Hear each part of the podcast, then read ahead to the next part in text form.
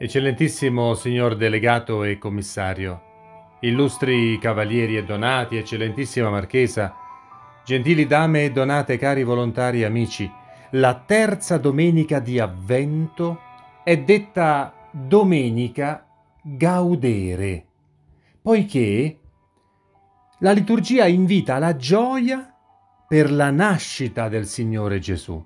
Ancora una volta la scena della pagina evangelica è dominata dalla figura austera e profetica di Giovanni Battista, nostro inclito patrono, e da una domanda. Chi sei?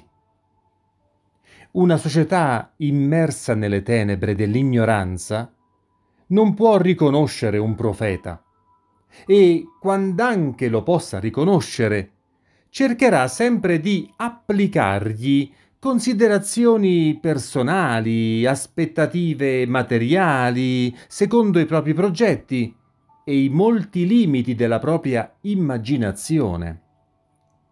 Quella popolazione che andò dal Battista nel deserto a chiedergli chi egli fosse, non sembra molto diversa da quella attuale.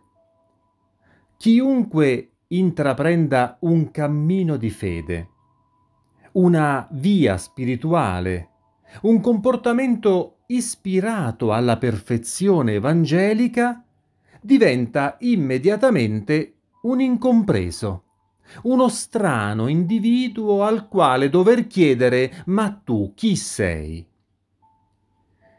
Di fronte all'incomprensione e al giudizio di stravaganza che il cristiano serio deve affrontare in questo mondo, nasce a volte la tentazione di cercare strade per divenire più accettabili, di inventare modi e parole per essere considerati più normali e suscitare meno scalpore possibile. Insomma, adattarsi alla mentalità, al linguaggio e infine alla stessa maleducazione imperante. In tal modo può accadere che il cristiano dimentichi di dare voce alla parola di Dio e resta soltanto una voce. Se alla voce umana togli la parola, che cosa resta? Dove non c'è un senso intellegibile, ciò che rimane è semplicemente un vago suono, a volte anche bello, come quello di alcuni controtenori, i quali con tanti virtuosismi sonori non riescono però a far comprendere nessuna frase sensata.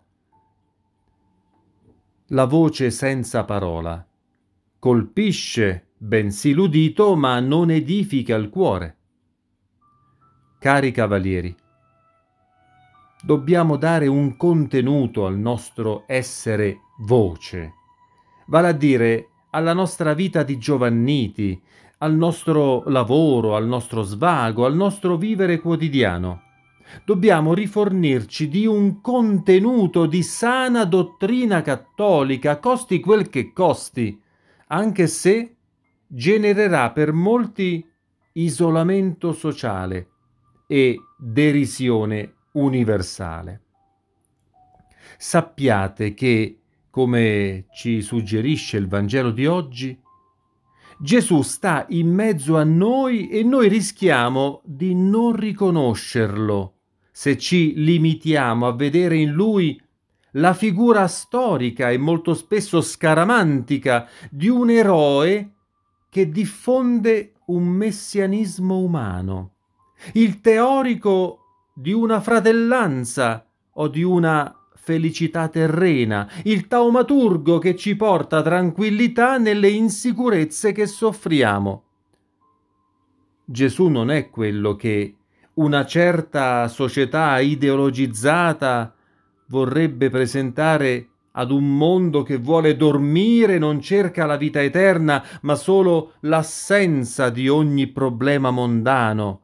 Gesù è alieno da ogni progetto umano, da ogni tentativo di relativizzare la verità e di imporre un rispetto tutto umano e per questo privo di ogni frutto. Noi sappiamo che possiamo arrivare e conoscere Lui solo con la conversione e il perdono dei peccati. Sia lodato Gesù Cristo. Amen.